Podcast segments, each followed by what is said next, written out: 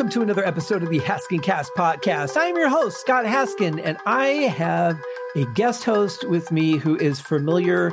If you guys listen to Backtracks Aerosmith Revisited or Backtracks theme music, uh, sometimes he shows up on, and the podcast will rock. My co host, John Mariano. John, how are you? Oh, I'm great, Scott. How are you? I'm doing great, my friend. Thanks so much for coming on to tackle Cyndi Lauper's album, She's So Unusual. I'm really excited to talk about this one with you. You, know, this is like the third time you've thanked me for for showing up today. Well, thank really, you. Really, I've I've walked over from my bed, which is like five feet away, and I am happy to be here. Excellent. Well, I appreciate it. Uh, what is now? This album came out in uh, 1983, late 83, like uh, mid October.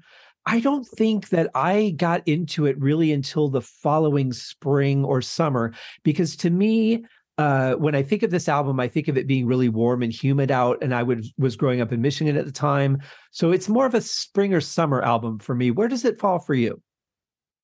So it, it, it's weird because I wasn't really purchasing albums at the time. I was, I think, about five when this came out. Mm-hmm. Um, but where it does hit for me is I was bowling a lot as a five year old. I was in a bowling league, and it brings me back to a time when I was in my bowling league with, with, with all my like grammar school first grade friends or whatever, and, and I remember how huge this album was. Like it was everywhere, and the hits, the singles, um, the I don't know if there's like five or six singles off of this. I remember like four of them, you know, being huge you, you know, at the bowling alley. And and that, that's where this always brings me back to. Oh, sure. And, and especially such a, an early childhood memory. How did you get on a bowling league at five? That's super young, isn't it? I don't know. Your parents sign you up, you show up, you roll a ball down the lane, and, and, and you get lucky if it, if it hits a pin or two. Well, that's fair. yeah, I you know, and, and what's interesting is the little bit of driving that I do uh, when I get in the car, because most of the trips that I take are pretty short. I go to the store, I go to the strip, and that's about it. And um, sometimes I won't bring my iPod; I'll just put on the radio, and it's either ACDC, Aerosmith, or Cyndi Lauper doing time after time. It's like every single time I get in the car, I hear one of those three, if not more than one of those three. I, I, I can tell you that when my youngest daughter was in preschool. They did time after time for one of their talent show performance things. And for the better part of six months, um, that's all she sang. And to this day, she'll sing it at karaoke. It's still one of her favorite songs. Yeah. Um, it, it, and it's partly because it hit her at such a young age, but it's just that damn good of a song. It is. And for for people that aren't great vocalists, it's a fairly easy song to sing because it doesn't have really any power notes, it doesn't have a lot of dynamic range. It's just a beautifully performed song. Very simple. I'm a terrible vocalist, Scott, and I can't sing it. well, I'm not going to put you to the test tonight, that's for sure. Uh, a couple of interesting things about this album. Um, we do have a, a Prince cover on it and we'll get to that one. We also have a Helen Kane cover on it, uh, which we will also get to. But what is amazing to me, well, not not amazing so much as I'm I'm very happy to see it. But Cyndi was nominated for so many awards for this album. It's not even funny. And she did win a couple. She won the uh, award for Best New Artist. She won the Grammy for that. She won the uh, Grammy Award for Best Album Package for for She's So Unusual and she also won uh, the MTV Video Music Award for Best Female Video for Girls Just Want to Have Fun, and was okay. nominated for like every other award on there. Do you remember that video? I do. Captain Lou playing her dad. So this was a really interesting time. So I'm going to refer to the WWE for the moment as the WWF because at the time that's what it was. There was no SmackDown, there was no Monday Night Raw. You had some couple of different random times that wrestling shows would come on TV. There were, I think, two or three different wrestling leagues at the time. And I, as a kid, loved wrestling. I had them all scheduled out, even if they were best of shows of what happened, recapping the week. I watched those too because that's all we had. There were no VCRs, no DVDs, none of that stuff back then. If, if you missed it, you missed it. And I remember Lou Albano being a manager, but I don't remember for who. Do you remember? Oh, I think it was. It might have been the Islanders or, or the Wild. I think it was the Wild Samoans actually. Yeah, Captain, yes. Yeah, Captain Lou was was definitely a manager. Um, it what what's funny is it, it was a weird time in wrestling. Like you remember it being like three or four wrestling leagues at the time. What was happening was, just if I could go, get into the history of it for a yeah. second, um, Vince McMahon Jr. Right, because he um, Vince McMahon Sr. had owned the, the company. It was a WWE at the time, or F, and then Vince McMahon Jr. decided to try to start buying out the other territories or or, or, or stealing their thunder and making his territory their ter- territory. Mm-hmm. At the time, that that's what wrestling was was a bunch of different smaller ter- territories where people would go and wrestle. Mm-hmm. And the reason why you remember it being less was he was um, turning it into a borderline mo- monopoly. Right? It, it ended up with there only being two left, with the NWA, which would become WCW. Mm-hmm and the WWF, which would become the WWE. So was the NWA? That's where Ric Flair and the Von Erichs were, right? Correct. Okay. Um. So so so wrestling didn't WWF didn't have a regular show on TV yet. The main event hadn't happened yet on NBC. Mm-hmm. WrestleMania wasn't quite a thing yet, but he was looking to get bigger, and one of the ways he wanted to get bigger was to get celebrities involved. Mm-hmm. So um, he came up with this concept of rock and wrestling and got involved because MTV was getting huge and got a show on MTV.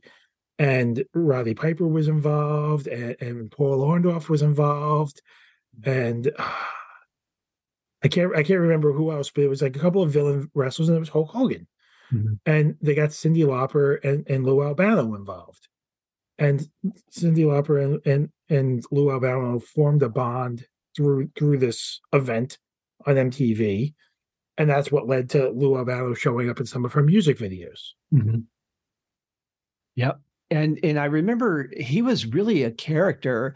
You know, he wasn't just a manager that stood by the ringside like some of them did. He was really he was involved. He was a part of the show, and I remember the first thing that would always come to mind was the rubber bands in his beard. That for some reason he had them just stuck in his beard, not actually tying anything down, just kind of hanging there really awkwardly. And then uh, when he popped up in Cyndi Lauper's first video, which I think was the first video, girls just want to, yeah, it was it was girls just want to have fun, and then She Bop I think was the second one. Um, yeah. I'm like, okay, all right. So they're they've got like a business thing going together, and and it worked really well because he played the overbearing father, uh, very similar to the Twisted Sister video "I Want to Rock," where you had that militant dad, uh, just you know, in his son's face. What do you want to do with your life? because they were around, I think, around the same time. And so that was that was kind of a message that we were getting of, you know, you could you could be an individual, do your own thing. And that's what I loved about cyndi was that she didn't she just seemed to be who she was. You know, it didn't seem like an act or a character. It just seemed like this is who you really are. But but I think it was more to, to the story than that because I believe cyndi correct me if I'm wrong, but I, I think I read somewhere she had an abusive stepfather. And I really mm-hmm. think that he was the stand in for that in the video, even though the video is played for, for laughs and played for comedy. Mm-hmm. I think, you know, it wasn't just like playing on the note of like a Twisted Sister video or something like that. Yeah. I think it was actually telling the story of her life to a degree. And that's mm-hmm. what she escaped to become who she is. And that, it was like going to become a real empowerment message. That could be that that's very possible and would certainly make sense. And God, she has gone on to do so many things. She's she's become quite an activist. I know that she did uh, a lot of work with Lady Gaga, going to the president to try and get laws changed. And um, she's really somebody who just never stopped pushing and uh, to create the world that she wants to be in. And I, I really admire that. No, and she tried her hand at acting for a minute with Jeff Goldblum in the movie. Oh yeah. Um, you, you know, she she she really had her hands in a lot of different things. Um, but this album stands out to me because it's not like you know my taste in mu- music, and I, I, don't know if you were surprised that I wanted to be involved in this new. It's like, it's like a new new wave album, basically. Yeah. I'm uh-huh. more of like the thrash metal guy, right?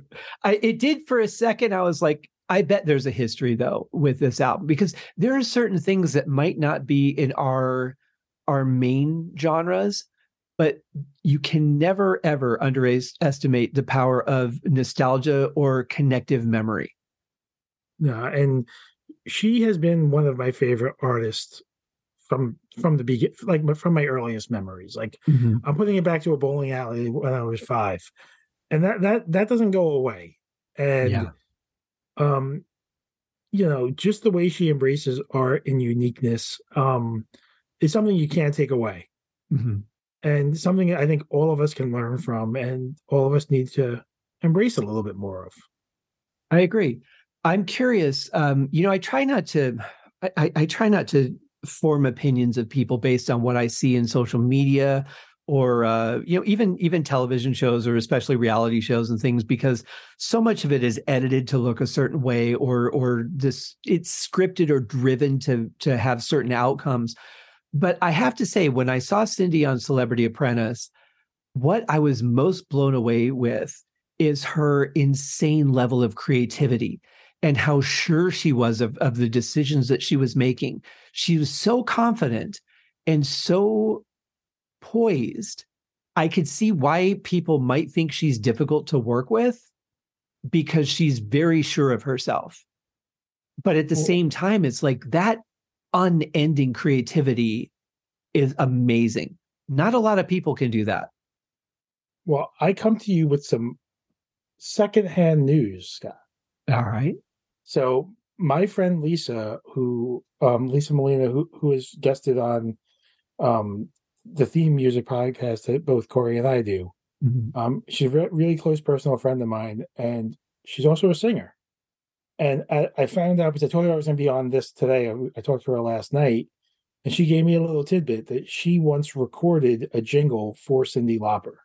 Really, she kid, she did. Wow and her her her adjectives that she used were generous and kind and sweet and professional and like you said like she really knows what she wants um but all of those other things too right um and, and this comes from somebody who met her as a child and worked for her mm-hmm. right and, and, that was the, that that was the relationship it's very her, interesting for her to remember her as being kind and generous like I'll take that as the letter of the law.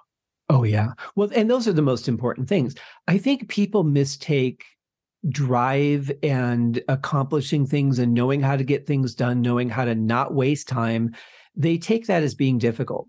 And I don't think that that's always the case. Some people are just difficult, but other people are like, look, we've got to get this done in two hours. Here's how we're going to make it happen. And they stick to that schedule and they get it done. She's had to work under pressure shooting three music videos in one week.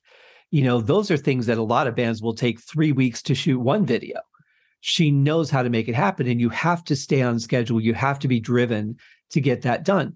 But it's more gossipy, right? It's more fun to talk about, oh no, she was so demanding and difficult. And I'm sure that's rarely the case. I think she's just focused. Yeah, I, I, I, I really think that there would be a lot more stories about her if they were true.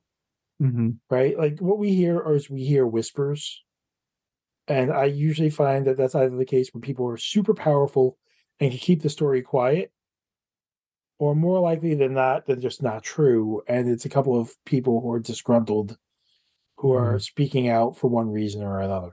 Yeah. There's, I, I often feel that there's an agenda behind comments like that. Also, also, like I'm, I'm, I'm not always against. Like sometimes people have a bad day, and if your experience with them is during that bad day or that bad week or that bad project, then that's your experience with them. Mm-hmm. But that doesn't mean it's true all the time. Absolutely, absolutely, and and I, I I've never been on a reality show. I don't think I would ever put myself in a position to do that. But I know that what those people go through, the TV can't possibly capture the intensity, the exhaustion, the the push to, you know, have sound bites and do this or that to add tension to it to make it more interesting for the audience. It's not a prime time to watch and see how somebody is. And for her to be as creative as she was, even under all of that, that does speak volumes to me about her. And and those shows, let's be real, don't want to show that side of it. Yeah. Right. Right. Like th- those shows want, want to just show the drama. They want to, they, they want to show the conflict. they don't want to show the effort, and the effort can be very compelling if it's produced the right way. It's just that they're not putting in the effort to do it. Exactly, and and another one from The Apprentice that uh, that I could say the same thing about was Bret Michaels from Poison, and I talked about this in the four part series I did with John Matola on um, uh, on the Poison uh, album we did. It was very much a I could see a lot of frustration. I could see a lot of maybe some attention issues, but then I look at it, I'm like, yeah, but we're seeing 30 seconds out of six hours that they were working on this task, or 10 hours that they were working on this task and it's so unfair to judge people but very much like cyndi he had that same just insane creativity. It was it was mind-blowing to watch those two. What irritated me about the bret michael stuff is that i felt like the editors cast him as the dumb blonde. Very much so. And i don't like in anything else i've ever seen him in i don't get that vibe at all. Mm-hmm. he's very he's very much creatively in control and very direct and very bright. And it's like, oh, we're gonna make the rock star look dumb on TV. Mm-hmm. it's like, oh, okay, great. Well, mm. now I really don't want to watch your program anymore. Right. Yeah. He's the horny male rock star. Yeah. Yeah. Uh, but I, I'll say this: if I had the if budget was not an issue, and I had the opportunity to market myself as a musician, you know, composer, whatever, and uh, those two are the first people whose doors I would knock on to say, I need something really good to get me to the next level. Because I think either one of them would be the right people to go to. If you were in the position where they answer the door when you knocked on it, I'd come, I'd fly out to Vegas and shake your hand. well, there you go. well, I think uh, I think this is a good time to get into some of the music on this album. We're also going to listen to a bonus song that is not on this album. Uh, to clear up a little confusion, there are different configurations of this album that came out. The original album had 10 songs on it, ending with Yeah, Yeah. There was another version that came out that had 13 songs on it that were uh, adding uh, live versions of Money Changes Everything, She Bop, and All Through the Night, all of which are very good versions. Uh, I typically don't get into live versions on this show. Um, but then there was another version that had two live versions of Money Changes Everything for some reason. I still don't know why. Um, it, it was an exclusive Japanese bonus track, but they already had a live version. So putting two live versions of the same song as bonus tracks, I don't know. That just kind of seemed like a, a, record company cash grab to me. But you know, you get what you I'm, get. I'm okay if we just do the studio stuff. Yeah, so I mean, it's it's your ship, it's your show. Like you, you're you're used to me throwing you the curveballs on the other shows, but like I am purely here as a guest to enjoy my time with you, buddy. And you are, let me just stop here and just say you are a master of he'll say it's like just just go ahead and say what you're gonna say. I've got something planned. And he'll throw me like the most ridiculous curveball. And then he'll change his mind in the middle of it and do something even more difficult for me to, to respond to. And that wasn't even what his plan was. Like you are a comedic genius in the moment. Like you would be great at improv. I look. I I I credit some of that. I I, I grew up with an uncle who was in the business.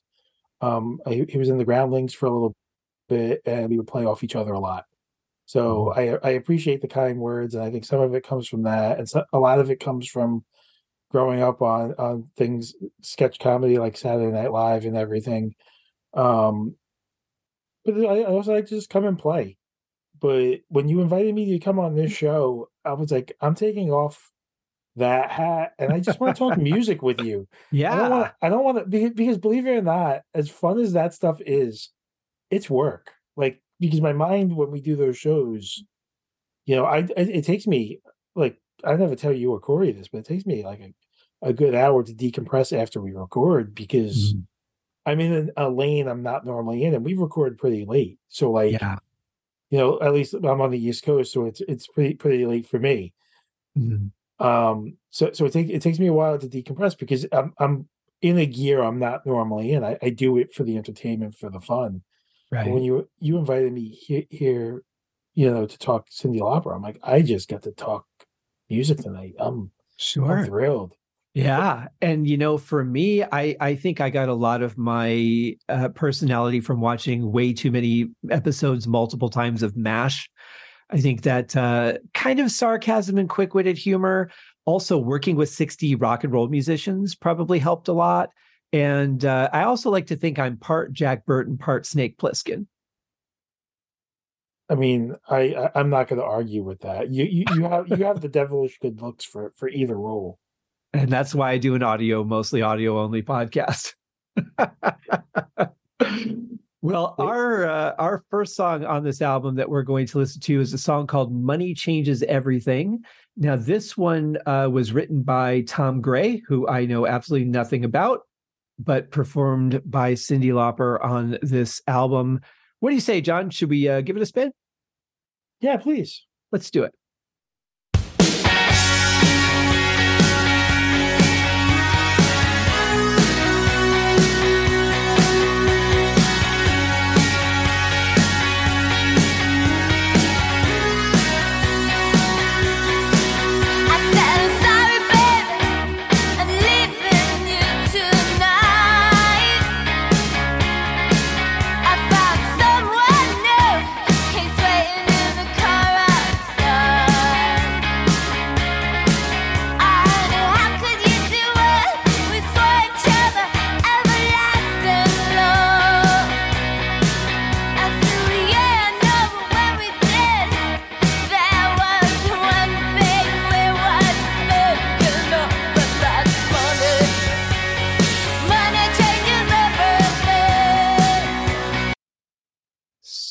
True. The first thing that really stands out to me is the production. I mean, this is definitely an 80s sounding album. Those electronic drums, the the guitar, uh, there's something about the guitar tone in the 80s that was really unique to that time, but the production is fantastic on this album. Yeah, not only is it fantastic, it's it's you know, it's a new wave album and it's so specific. I feel like if you're listening to this song specifically, you feel like you've heard this song or or, or this artist, Cyndi Lauper, on several others because it was imitated so often. Mm-hmm. You, you, know, and, and and this, you know, I don't know if she was the first to do it, but she was definitely the most popular to do it. And you know, I'm a big fan of Berry Gordy's The Last Dragon. Mm-hmm and in that movie they they um, Eddie Arcady is like the villain and he has his girlfriend he's producing albums for and she has a very cyndi Lauper look to her and the albums and the songs she's recording are very much in the vein of this particular song yeah from what i re- i haven't seen that uh, that movie in a long time but from what I, what I remember that is ringing a bell i think one thing that's great about this song is right out of the gate, you understand who Cyndi Lauper is. You get what her voice can do. Uh, you get the vibrato, you get the power in it, you get the passion in it. And we only listened to the first 54 seconds of the song, but right off the bat on this album, you can identify who she is. And she is very consistent through this whole album. She's very consistent and and and her voice really, you know, brings originality to it because because it's not just a powerful voice, but it's a very original voice. It's very hard to duplicate what she does on this album. And am I wrong? But I'm hearing a bit of a. I, I know when she speaks, she has a New York accent, but I'm I'm hearing that in her vocals. Are you hearing that? Yeah, I mean, she's from Brooklyn, which is like as New York as you can get. Yeah, like I I have a New York accent, and but but I I feel like I almost have a British accent next to Cyndi Lauper. well, and that but that's my point. Like when you hear a British singer, a lot of times when they're singing they you can't hear their accent they sound american. Because and i've always said it's because a lot of them grew up listening to elvis and and you know uh, acts like that. But when cyndi sings you could definitely hear the brooklyn in her. So i'm going to bring a couple of other artists into this now. Okay. So so so so when you hear cyndi you can hear the new york accent. Mm-hmm. um I, I love the ramones. When you listen to the ramones you could hear the new york accent yes I'm a fan of Type O Negative. I've I've had you listen to some Type O Negative. Mm-hmm. When Peter Steele sings, you can hear the Brooklyn accent. That's the Brooklyn accent specifically is very distinct. But also, if you listen to a Billy Joel song, Billy Joel and I grew grew up like one town apart. Mm-hmm. Um, there is listen closely. The New York accent's there. It's not as heavy because the further out on the island you get, the less thick it gets. But when he Mm-hmm. says his R's specifically, you can hear that, like his wada, like if he says water or whatever, like Right. he says it, he says it like a Long Islander. Mhm. Um, so but it's there if if you're listening for it. But the Brooklyn accent, the, the three acts I mentioned from Brooklyn, a hundred percent you can hear it every single time they sing. Yeah, and you know it, it's interesting too because when he is angry, when he's yelling at somebody, that's when it really comes out. Right. He goes right back in, and I think that's just a natural. Uh, when you're in that gear, you speak the language that you're most comfortable with, right? So I think it's just probably part of his nature when he's in those stressful moments to go back to his roots. But but going back to Cyndi, the Brooklyn accent is so distinct, even to New Yorkers, Yeah, right? Um that that it's very hard to cover even in song with the enunciations. hmm I can understand that, and and she has a really interesting voice. Like even her speaking voice is very interesting, very unique.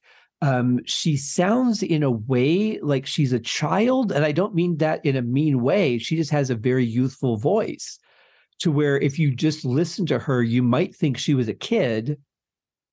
Unless you see her speaking, then obviously you know that she's an adult. But she has a very, very young sounding speaking voice. Yeah, it's almost like that baby girl girl Betty Boop voice. And some of the other songs, um, you, you'll hear her hit that gear too.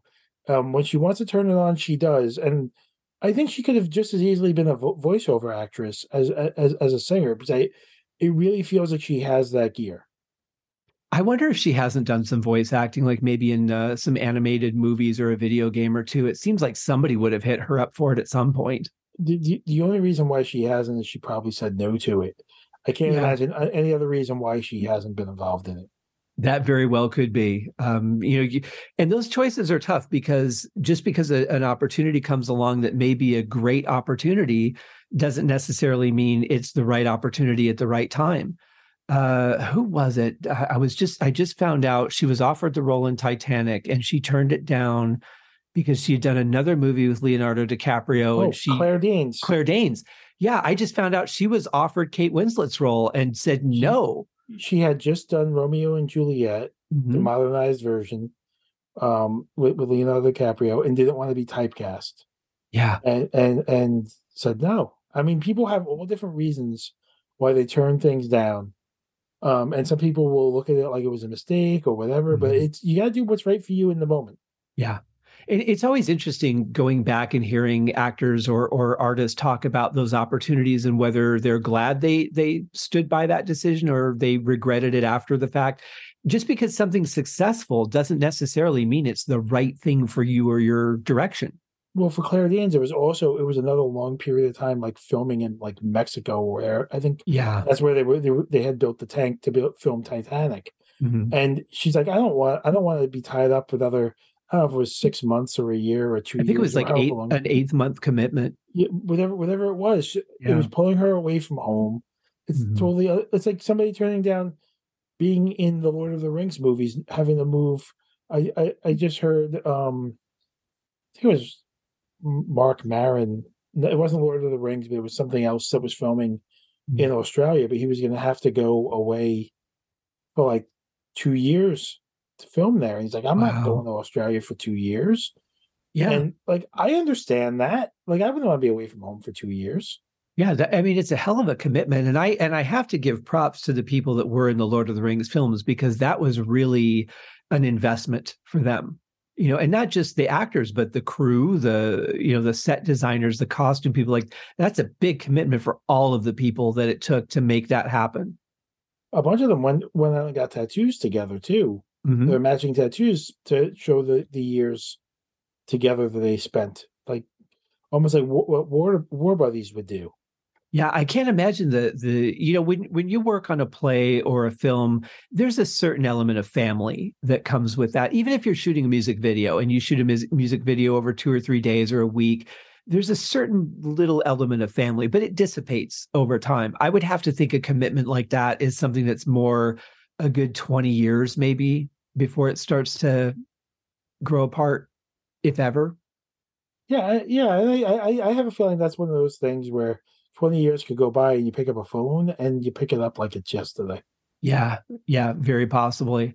And and this song, Money Changes Everything, is really true. I mean, it it people think that if you win the lottery, your your life is just better and it's always going to be better and everything is bliss. But you know what? You still have relationships, you still have uh, diseases and heartache and everything else that comes with life. Money does not solve the problems. It might help bring certain things into play that might make you happier. It might give you a little stability so that you don't have to do certain things you don't want to do, maybe, but does not solve all the problems. Although I'd like to find out firsthand that that's the case. No, but you also will find out like who your real friends are because all of a sudden you'll see who's all of a sudden reaching their hands out, you know, mm. to, to, to, for you to reach in your pockets.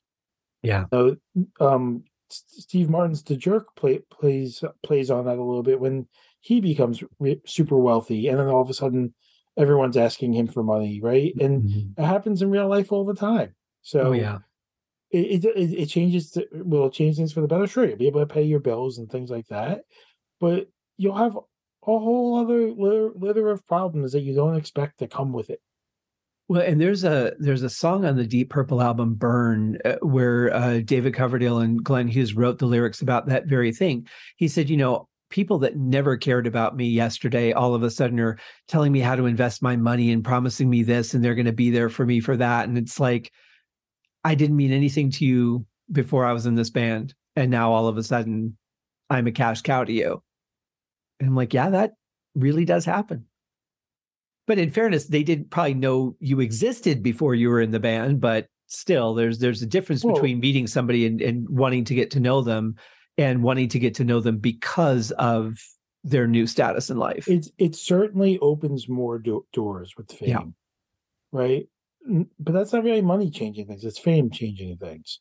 Exactly. Right. There are plenty of people who have who, who have wealth that don't have fame can't get the same doors open. Somebody with fame without money, mm-hmm. right? N- Nicolas Cage at one point, you know, couldn't rub two dollars together because he had over over overcommitted and overspent his money, mm-hmm. and could still had the name of Nicolas Cage. So, as much as money changes everything, fame is probably what people are correlating that with more. Yeah, I would agree with that. I mean, for me, I don't I don't care about being super rich. I just want to be comfortable. I want to know if if something if my engine blew, I'd be like, okay, let's go get another car and not, you know, not feel stressed about how I was going to pay my rent or my mortgage or uh, you know, if I, I have to clip some extra coupons before I go to the grocery store. Like I just want to be comfortable. I don't care about being excessively wealthy.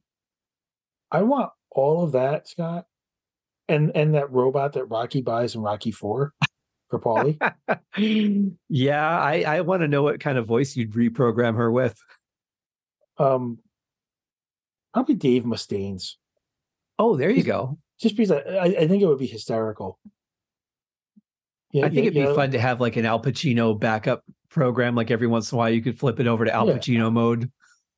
Yeah, like, uh, like I, I just picture like having Dave Mustaine answer the door for me, right? And and, and, and like his shout as somebody like John Doerr, but like it, it, it's like John Doerr, like like I can't right. even do the Mustaine, but you get what I'm saying, like yelling from the other room. I think a robot doing that would be hysterical. And then like every fifth phrase would be "fuck those guys in Metallica."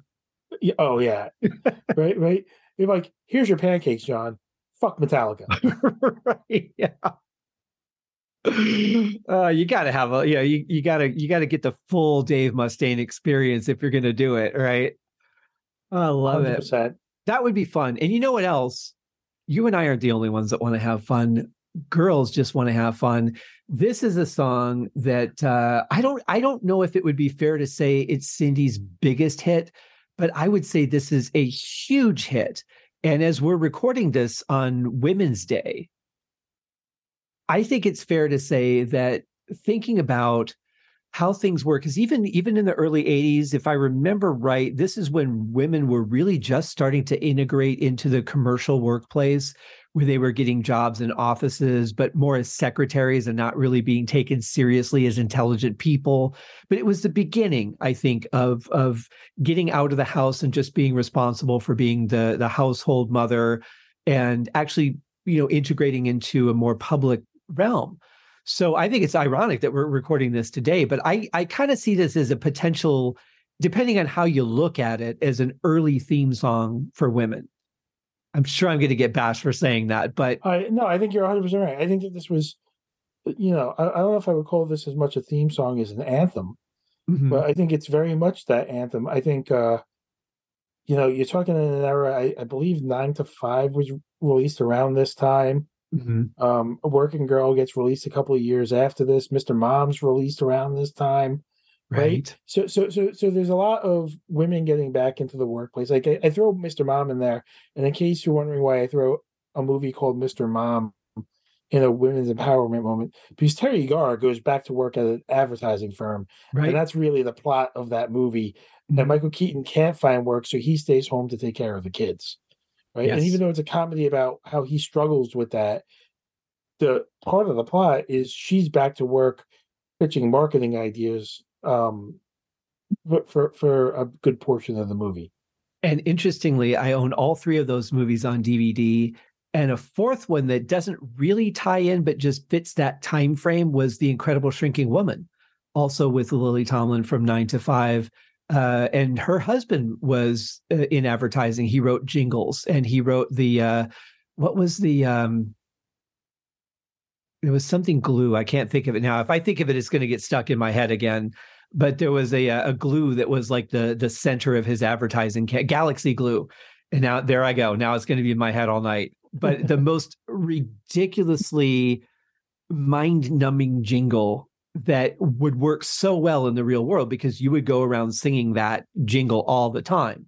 Um, but yeah, those those were all around that same time. And interestingly, there was a very brief scene in Working Girl with Kevin Spacey where he is a business exec in the in the back of a limousine and he's trying to get Melanie Griffith to go on this business trip with him.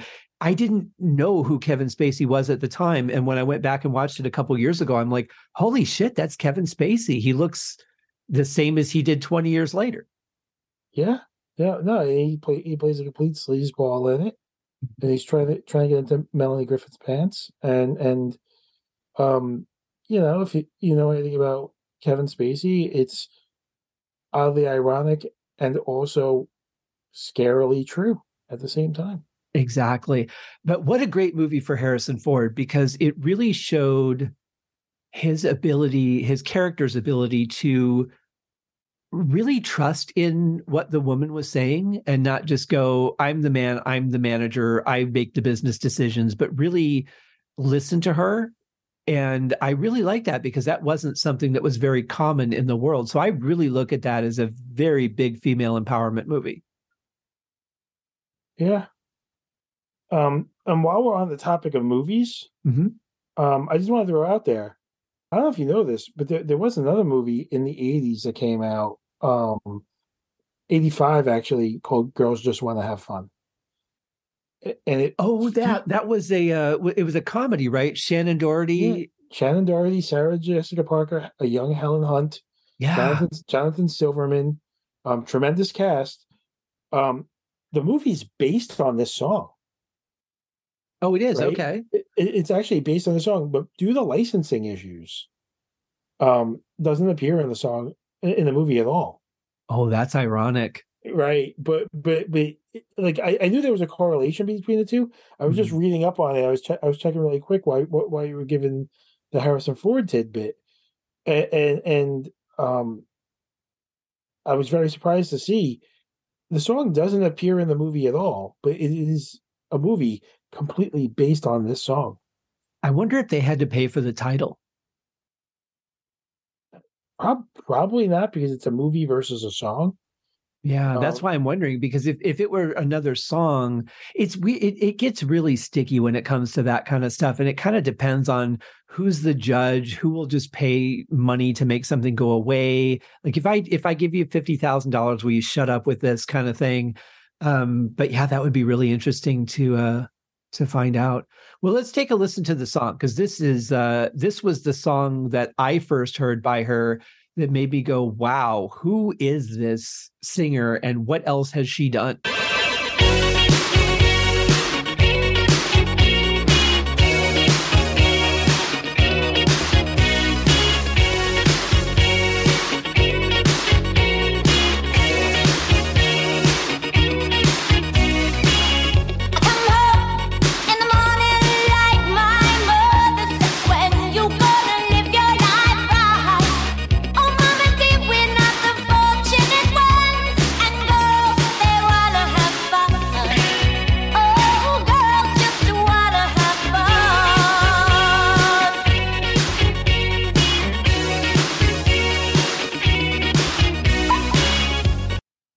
Mean, where do you even start? It's such a great rhythm. It's a great melody. I love the guitar sound, but that little huh that you hear at the end is so trademark Cyndi.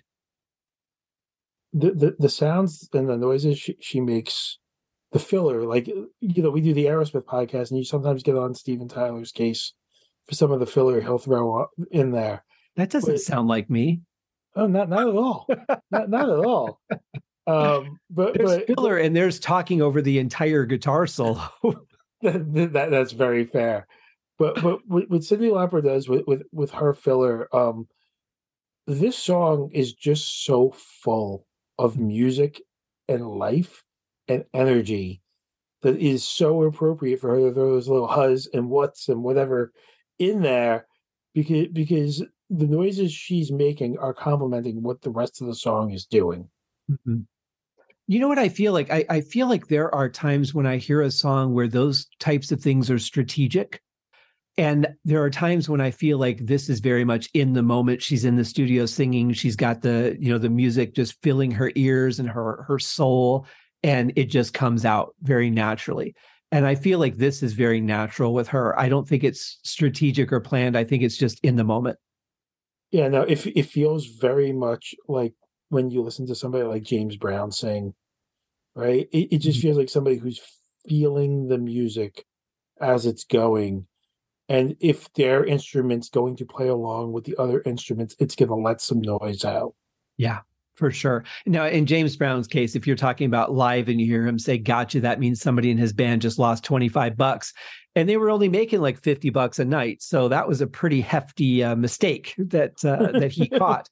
Uh, but you know what I what I like about this too is it is it is just wall to wall joy. I mean, it's fun. The guitar riff is light and bouncy. The the keyboards are so simple. They're playing almost like a 50s da da da da da da, and that's it.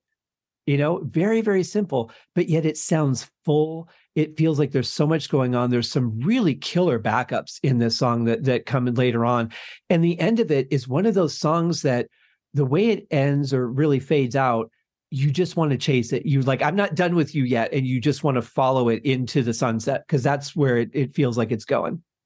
Well, and it starts at 100 miles an hour. Like the song starts, and both of us are bobbing our heads along. Mm-hmm. Like we're two two teenage girls here, and, and with not with not a care in the world. Like it is such a fun, fun song, and starts almost like in the middle of the song. Like it doesn't feel like there's really an intro at all. It's like here's the song, boom. Right. You know, yeah, it's just that really weird synth panning back and forth between my ears, and then the guitar and everything else comes in, and we're just in the song all of a sudden. No, and and you know, you you you do you do music scores. I'm a big fan of the movies. This song starts with what I would call a smash cut, mm-hmm. right? Like like that's very much what it feels like. It's like boom, we're in the next scene, and here we go. Yeah, now, I don't know statistically if this was the biggest hit for her because I know that um, she had a lot of them, but I would have to say this really kickstarted everything. I think for her. I think it's got to be between this and time after time, mm-hmm. and, and for different reasons, they're both super popular. But when you think about this song in particular, it being an anthem for women and for, for girls, for young girls specifically, um, and and just how fun it is. Mm-hmm. Um, it's to me the difference uh, between these two songs is Spielberg did Jurassic Park and Schindler's List in the same year. Yeah. And, you know, and, and edited them at the same time. And Cyndi Lauper doing these two songs on this album are kind of like that in that this is her Jurassic Park. This is her fun poppy hit. And look, uh, comparing anything to Schindler's List isn't fair, but that time after time, I think you get where I'm going with this. It's like a lot more serious, right? Yeah, you, you, you know, you know, it's a little bit slower. It's not necessarily as fun, but mm-hmm. but but is such a well crafted song, and we'll get into that when we talk about that a little bit later. But I I I think that that comparison is probably pretty apt when you're talking about these two mega hits. I, I think that's a great comparison. I mean, it, obviously, time after time and Schindler's List are are worlds apart, but the vast difference between the the two songs and the two movies is is spot on. Um, I think too. I'm trying to remember what the song was. I, I, the title's not coming to me, but there was like a um, a gender song or something that she wrote because uh, she's she's very pro LGBTQ. She's always you know doing uh, different things in the political realm, and I can't think of what the song was. It's it's like it's it's okay to be different or something. I can't think of it right now, but that was a really big hit for her too. I don't know if that was a bigger hit than Girls Just Want to Have Fun. But either way, I mean, she's smashing the charts with both of them. It may, it, I mean, it, it may have been, but this is off of her first album. Yeah, this is debut album, right? And and also let's let's think a little bit about what was going on music in the musical world back then. I mean, MTV's really new uh, the WWF is really just starting to gain that notoriety, and they're doing that with the rock and wrestling push. Um, Vince McMahon was an announcer back then. Well, he was the owner, but he was the announcer. Yeah, but, but he was but, a character in the show as a ringside guy, you know, a but, nerdy little ringside guy that nobody really knew how big he was under that coat. But but but what's great about it is Vince McMahon used Cyndi Lauper mm. to prop up wrestling, right? Like they talk about the rock and wrestling, and it spun off into a. I don't know if you remember this, but there was a Saturday morning cartoon with the Hulk Hogan rock and wrestling, rock and wrestlers or whatever. There was, yeah, there because was. I, I could picture as soon as you said that, I pictured Lou Albano as a cartoon. And, and and the rock and wrestling became a very big thing for a couple of years there until WrestleMania hit. Mm-hmm. Right. So so everyone thinks about WrestleMania being the big moment, but without Cyndi Lauper, and without the help of MTV, WWF never gets there. And Vince McMahon has said it in documentaries. Mm-hmm.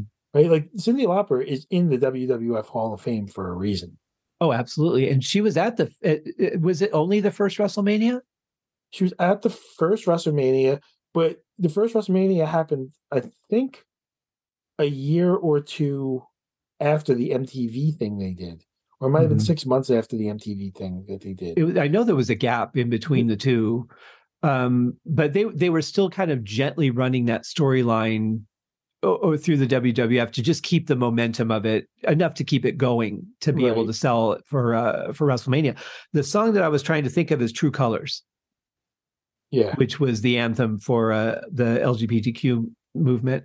Um, another beautiful song. So I don't know, you know, statistically what was a bigger hit, but all I can say is they were both incredibly impactful. But so was Time After Time. So was She Bop. So was you know, I mean, you, the the list goes on because she's just been a nonstop incredible artist. Yeah. And this the scary thing was, I think it was in '77, she was told she would never be able to sing. I mean, and, they were. And here we are, five years later. You know, with with this album.